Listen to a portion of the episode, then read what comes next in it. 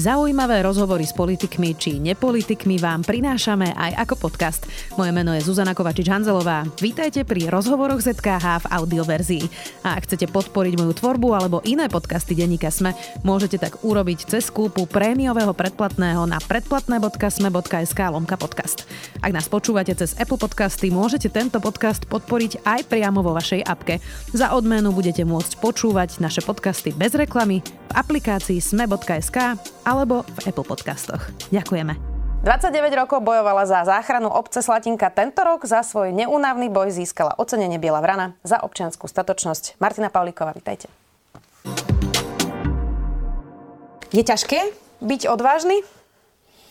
Fú, ja to nevnímam ako odvahu. Ja som len robila to, čo som vyštudovala, to, čo som vedela robiť a čo som považovala za správne a že sme boli v partii viacerých ľudí, viacerých odborníkov, takže nebolo to nejaké také, že by som sa dostala do nejakej pozície, že teraz musíš niečo urobiť a keď to neurobíš, tak všetko bude zlé. To som nikdy nebola v takom nejakom stave. E, mnohí na Slovensku majú taký postoj, že je jednoduchšie nevyrušovať nič nehovoriť a potom človek nemá starosti. E, takéto, že slovenské hlavne sa nestaraj do toho, budeš mať pokoj, mm-hmm. tak toto vy teda asi nemáte, nie?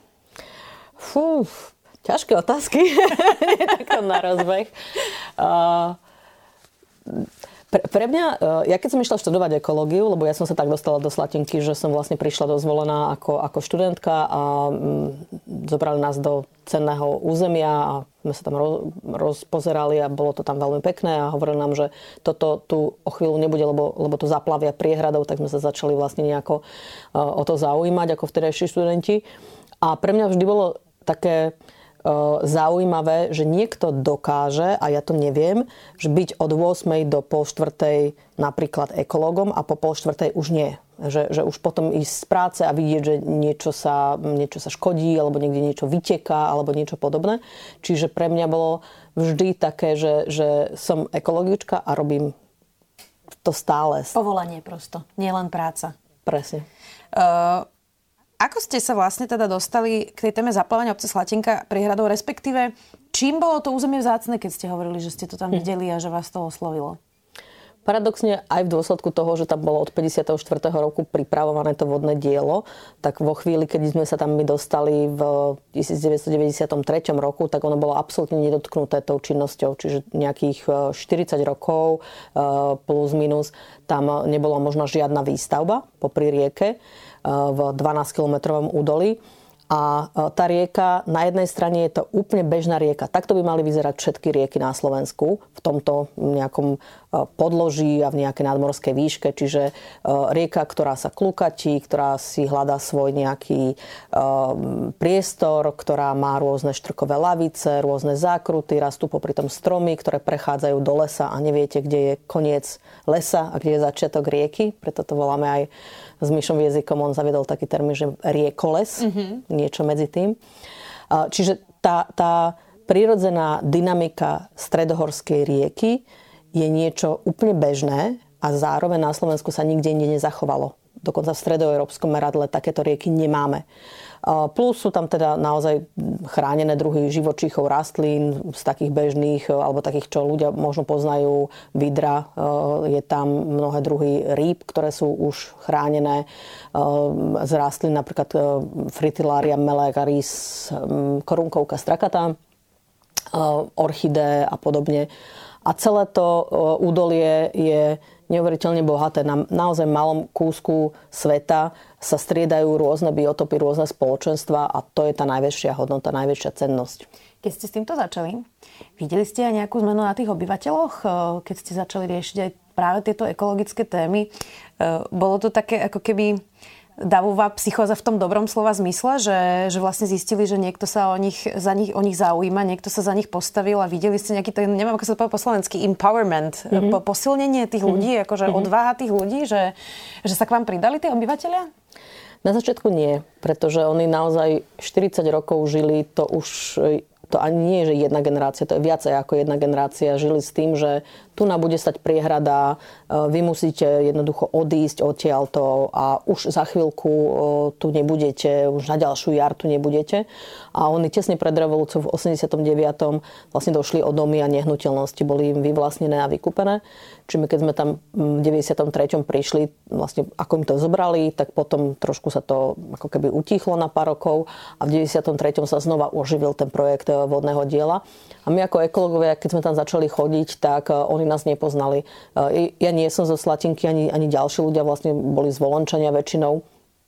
A pre nich sme boli cudzí ľudia, ktorí zrazu po tých 10 ročiach prišli a povedali, že, že a my si myslíme, že tá priehrada nie je až taký dobrý nápad a je to tu veľmi cenné a, a skúsme to zachrániť. Čiže oni zo začiatku nevedeli, kto sme, prečo to robíme, e, neverili možno ani, že, že to dokážeme urobiť. A trvalo pár rokov, kým sa zmenila taká tá situácia, že sme išli po dedine a len také záclonky sa e, odhrňali, že, že kto to je.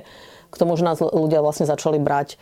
V podstate Prvý, kto, kto s nami začal otvorene komunikovať, bola až následujúca generácia. Nie tí pôvodní ľudia, ktorí tam mm. zostali žiť v dedine, ale ich e, synovia, dcery, e, v niektorom prípade až vnúkovia, ktorí začali e, si to uvedomovať, že ako ich štát vlastne ničil, ako zničil tú ich komunitu a ako ich oklamal, aké je to nespravodlivé, že oni došli vlastne o domy a si ich musia prenajímať v 99. roku potom vlastne tých posledných ľudí presilili do Zvolenskej Slatiny, ale zase do nájomných domov, čiže oni vlastne skončili vlastne človek, ktorý celý život ťažko pracoval, eh, nie v ľahkej situácii, že nevedel, že dokedy bude môcť žiť v svojom dome, v ktorom sa narodil a, a vlastne skončil s tým, že nemal čo odovzdať tým svojim generáciám. Všetko bolo veľmi neisté.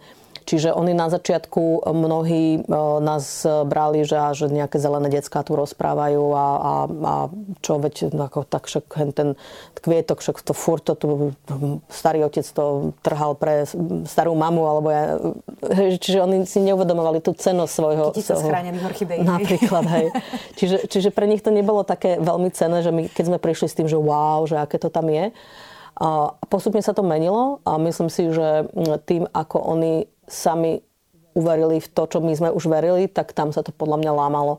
Pretože uh, my sme mohli byť úspešní len kvôli tomu, že sme vlastne ľuďom vysvetľovali, čo sa stane, keď tá priehrada sa postaví, aké, uh, čo stratíme. A bohužiaľ pre mnohých ľudí je to prírodné, nie až tak hodnotné ako celá dedina. K tomu sa ešte dostaneme, ale teda nakoniec sa to podarilo. Chápem to správne. Nakoniec ste presvedčili vlastne tých občanov. No, mám takú praktickú otázku, že prečo trvá niečo takéto zvrátiť až 29 rokov? Oh, tá zotrvačnosť oh, v určitom poznaní a, a nejaké presvedčenie, že to, čo sme sa naučili na univerzite a, a 30, 40, 50 rokov používame, tak to, to pochopenie, že poznanie sa posunulo ďalej, tak e, je relatívne podľa mňa ťažké, že človek si povie, že celý život tomto vyrastám, že celý život to používam a verím v to a zrazu mi niekto povie, že tie priehrady nie sú až také dobré. Alebo to regulovanie tých vodných tokov, keď sme sa snažili odviesť tú vodu, že, že má aj nejaké negatívne vplyvy a asi to budeme rozoberať všetko, ako sme to urobili, tak e, je to, je to niečo, čo, čo mm, možno možno je ťažké aj ľudsky a bolo potrebné možno, aby prešli nejaké generácie aj odborníkov a, a začalo sa to ako keby vyrovnávať. Hm, vy keď ste spomenuli teraz tie toky, tak my vlastne staviame hrádze, aj minihrádzky a vlastne tým dosť zabíjame život na tých e, slovenských riekach. Navyše, presne ako hovoríte, my sme vlastne mnohé tie toky celé vybetonovali alebo vyložili práve takými tými betonovými eh, dláždicami, eh, aby sme regulovali tie toky a dnes máme problém, že nevieme v krajine udržať vodu a máme obrovské sucho. Videli sme to aj toto leto. A, a tak sa trochu čudujeme, že prečo tá voda vlastne ako keby odteká. Hm, tak ako sme sa dostali do tohto bodu? A prečo už pred desiatimi rokmi, keď mnohí na to už dávno upozorňovali, sme za, nezačali postupne teda zase sa vrácať k tým prirodzeným tokom? Myslím, že pár príkladov takých na Slovensku máme, ale je ich veľmi málo. Zaregistrovala som, že v Trnave takto obnovili jeden tok, ale možno aj na jednom na jednej ruke by sme to zrátali, že koľko. Čiže prečo to nerobíme už dávno, keď máme jasné uh, vedomosti, že toto sa musí skončiť? Hm, v naozaj 10 ročia sme tu mali problémy s povodňami, že tá, tá voda proste prišla a my sme potrebovali a plánovali sme, že ako budeme rozširovať mesta, ako potrebujeme viacej polnohospodárskej pôdy. A to poznanie, ktoré bolo a robili to podľa mňa tí odborníci s, tou najlepšou, s najlepším vedomím a svedomím, že, že jednoducho, aha, urobíme to takto, dokážeme to. Um, niekedy to bolo naozaj fascinujúce, že, že v 50. rokoch napríklad rieku Nitru uh, skrátili v rámci takých národných regulácií. Mne keď to rozprával jeden vodohospodár, tak mne sa to zdalo až neuveriteľné. Som si to potom googlila. Ľudia chodili po práci, a, boli, obvi, boli odmeňovaní, že nejaký bagrista tam na, na, na buldozere, myslím, že sa volal Stalin, proste o neviem koľko percent viacej zeme premiesnil. Čiže, čiže bolo to také budovateľské nadšenie, možno, možno taká viera, že, že ako ľudstvo sme už tak dobrí v poznaní, že dokážeme to celé ovládnuť. A, a... Že to zorganizujeme lepšie áno, ako tá príroda. Áno. A podľa mňa výsledkom je práve to, že veríme, a mnohí ľudia doteraz veria, že stačí to technicky nejako dobre urobiť, ale skutočne dobre a bude, do, bude fajn všetko vyriešené. Čiže keď sme postavili hrádze alebo zregulovali vodný tok a aj tak nás zatápa, lebo sa mení extrémnosť týchto javov, tak ešte vyššie to postavme. A, a my keď to proste túto postavíme a odvedieme to z tohto mestečka, tak dole to znova niekoho zaplaví, a tam vyššie, vyššie, ale to jednoducho nie je cesta uh, udržateľná. A uh, príroda je ako domino, že hrozne dlho sa nič neprejaví, nejaký problém, že a tak, tak ryby nie sú, no tak ako tak si ich kúp da kde inde, hej, alebo no však nechod na tie ryby, tak si tuto čítaj knižku. Ale zrazu sa to začne takto jedno po druhom ako keby lámať a výsledkom je, že, že návrat do toho lepšieho, lebo nepoviem, že prirodzeného, ale do toho prírode blízkeho stavu je hrozne technický, ľudský, aj legislatívne náročný. Aj finančne. Aj finančne. Hmm. No, zoberiem si teraz napríklad prípad rieky Slana. Tak to musel byť až medzinárodný škandál, aby sme to aspoň zasanovali, aby vlastne z tých baní neodtekala tá šialená červená voda, to bolo úplne neuveriteľné tie zábery. Uh, a tá rieka je nezvratne mŕtva, alebo na dlhé 10 ročia mŕtva, tak to vyzerá, že nám je to úplne jedno. Tá voda stále tečie z tých hm. baní. Ono sa to nezastavilo, je trošku menej, je menej e, koncentrovaná tá, to, čo vlastne sa do nej ukladá, tak opäť sa nám prejaví možno po, po nejakom období. Samozrejme, boli tam aj, aj priame, priame vplyvy, čiže uh, ťažko povedať, že na ako dlho to bude. Na druhej strane tie rieky sú neuveriteľne dynamický organizmus, tak to poviem.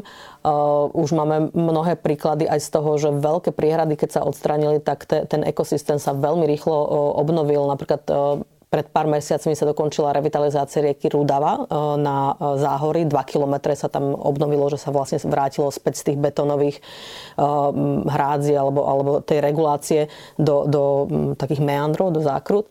A už teraz vidno z prieskumu, že sa tam vracajú ryby, čiže veľmi rýchlo sa ten ekosystém vie obnoviť. Na druhej strane v prípade Slanej je to ukážkový príklad a ja sa bojím, že budeme konfrontovaní stále častejšie s takýmito príkladmi, kedy nejaká činnosť, v tomto prípade bánska činnosť bola ukončená, nebolo to správne zasanované a po nejakom čase sa vlastne prejaví negatívny vplyv a zostane to na nás, na, na, na mm, štáte, na verejných zdrojoch. Pritom to bola súkromná fabrika a takýchto máme e, dosť veľa. Máme napríklad na Orave e, e, vyteka arzen neustále do, do rieky Orava, ktorá je ramsarskou lokalitou a neviem koľkokrát chránenou, pretože tam vlastne tiež tam mm, priemyselný závod, ktorý tam vyrábal ferozliatinové nejaké výrobky, tak tak skončil výrobu a, a ten odpad, ktorý tam bol ukladaný celé 10 ročia, chodil, išiel teda, ten, tá voda išla cez čističku a tú čističku správkynia konkurznej podstaty vlastne akože zatvorila, lebo to nie je už potrebné a tá voda vlastne bez čistenia odchádza do rieky Orava. Dejú sa tam nejaké veci, ale kto to likviduje? Likviduje to štát, samozpráva a zostane to vlastne na nás všetkých. A toto sa bojím, že tie pozostatky socializmu tak ho nazvem, hej, divokej privatizácie a súčasných nejakých eh, zmien v spoločnosti vlastne nás ešte len tie najväčšie problémy čakajú. Tak platíme všelijaké absurdnosti, tak toto by sme mohli zaplatiť, aj keď to bude zo spoločného, hoci rozumiem, že je to nefér, keď to spravil súkromník, ale prečo teda tie enviro témy nie sú pre ľudí také dôležité? Prečo to nie je niečo, čo by, vy ste sami hovorili, že ich zaujímali viac domy ako tá, ako tá rieka? Veď to zväčša naozaj sa týka ich bytostného okolia, ich bytostného života. Máte preto nejaké vysvetlenie? Mm, keď bola revolúcia, nežná revolúcia, tak e, životné prostredie bolo jedno z najvyšších e, alebo najakutnejších tém, ktoré ľudia vnímali, že sú problematické. A postupne sa to ako keby tak nejako dostalo nižšie a nižšie. Teraz to ide zase hore, že vlastne ľudia vidia na svojom nejakom vlastnom prežívaní. Na druhej strane neviem, kto to povedal, ale, ale e, dosť sa to tak ako používalo potom, že, že vlky alebo nejaké vtáčiky alebo rastlinky nie sú voliči. Čiže, čiže uh, možno aj tí politici e, veľakrát to obracajú na takú, že no, najprv si musíme zarobiť, najprv to musíme túto vyriešiť ekonomicky a potom to, čo zostane, budeme chrániť. Ale v skutočnosti, a to si myslím, že vidíme, že tá kvalita životného prostredia absolútne rámcuje náš, náš život ako civilizácie, že tu už nejde o to, že, že je niečo pekné alebo sa mi páči rieka, ale ide o to, že my ako civilizácie neprežijeme. Zem prežije, ale my nie. Hmm.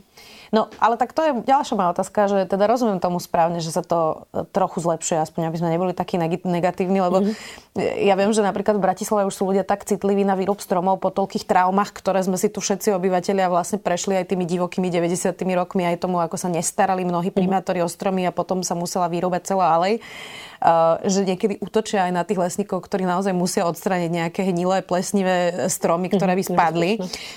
Na druhej strane nám nezáleží veľmi na tom odstrele vlkov, ako ste spomínali, chceme strieľať medveďov. Tak e, zlepšuje sa to?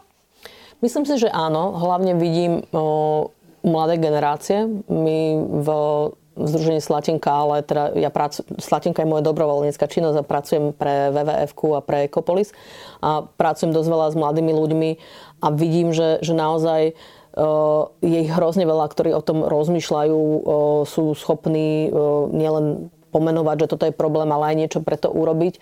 A mám pocit, že Eh, hlavne v mestskom prostredí si to ľudia už začínajú veľmi uvedomovať. Možno je to, cítia na sebe. Presne, ne? presne. Možno je to ten istý efekt ako v tej slatinke, keď my sme prišli a povedali, že wow, že čo tu vy máte a oni povedali, že však to je úplne bežné, hej, že, že ako keby ľudia, keď to ešte majú k dispozícii, tak si neuvedomujú vzácnosť toho. Hm. Inak väčšinou, väčšinou sa pri Bielej vrane hovorí o odvahe. Uh, ale aj ľudia, ktorí obstoja, uh, obstoja v nejakej skúške ťažkej, to neznamená, že nemali strach alebo nemali nejaké dilemy. A ja si myslím, že to treba hovoriť, že odvážni ľudia majú strach. Tak e, mali ste niekedy aj strach? Skôr je to taký, taká, uh, taký pocit, že či to dokážem. Neviem, že či je to taký strach, že, že by ma paralizoval alebo niečo podobné, ale je to skôr taký pocit, že a teraz čo? Lebo, lebo veľakrát, uh, keď uh, malé, malé žieňa má ísť a sedí tam proste neviem koľko pánov, ktorí 10 ročia išli po nejakej nejakej štruktúre a dostali sa niekde na ministerstvo a teraz niekto príde, dobehne nejaký upachtený z vlaku a, a má im niečo povedať, tak e, také, že fú, aby som to dobre povedala, že, že skôr taká, neviem ako sa to povie, ako, ako definovať tento pocit, že a, asi strach nie, skôr taká zodpovednosť a, a chcenie uh, povedať to, čo je potrebné. Mm-hmm. Um, každý rok uh, sú tie príbehy Bielej vrany veľmi inšpiratívne, každý iným spôsobom, lebo naozaj sú z úplne rôznych uh, oblastí. Uh, vás inšpiruje ktorá Biela vrana, alebo komu by ste udali vy, keby ste mali v moci napríklad toto ocenenie? Mm, budem úplne úprimná, lebo včera sme sa o tom rozprávali uh, v Prešove s jedným známym mojim alebo kamarátom. A mne keď prvýkrát volali, že, že Biela vrana, tak som mala taký pocit, že, že prečo. Hej, že, že, veď to, sú, to je také ocenenie ľudí, že ktorí naozaj strátili zamestnanie, vypalili im dom, alebo ja neviem, niečo sa hrozné s nimi udialo a, a skončili tam, že, že tak ich aspoň oceňme, keď to takto preženiem, aj keď, keď naozaj sú tam inšpiratívni ľudia a myslím si, že veľmi, veľmi uh, potrebujú tú podporu. A uh, ja som mala jednoducho pocit, veď ako sa nám podarilo a je to správna vec a nie, nie je len o slatinke, ale o ochrane vôd celkovo. A včera sme sa presne o tom rozprávali, že e, veľakrát ľudia žijú svoj život v nejakých pravidlách, o ktorých možno ani nevedia, že sú zlé. Až keď sa dostanú proste k tej aplikácii toho pravidla, tak zrazu prídu na to, že wow, hej. A, a, a keď urobia, že sa zastarajú, tak niekedy skončia zle. A preto je podľa mňa veľmi cenné, že, že sa oceňujú a, že som dostala treba ja ako zástupkynia niekoho takého, že, že ja som neskončila zle. Čo... Vy ste skončili dobre. Aj zatiaľ. nie, ale že váš príbeh vlastne skončil pozitívne a to je asi tiež dôležité, nie?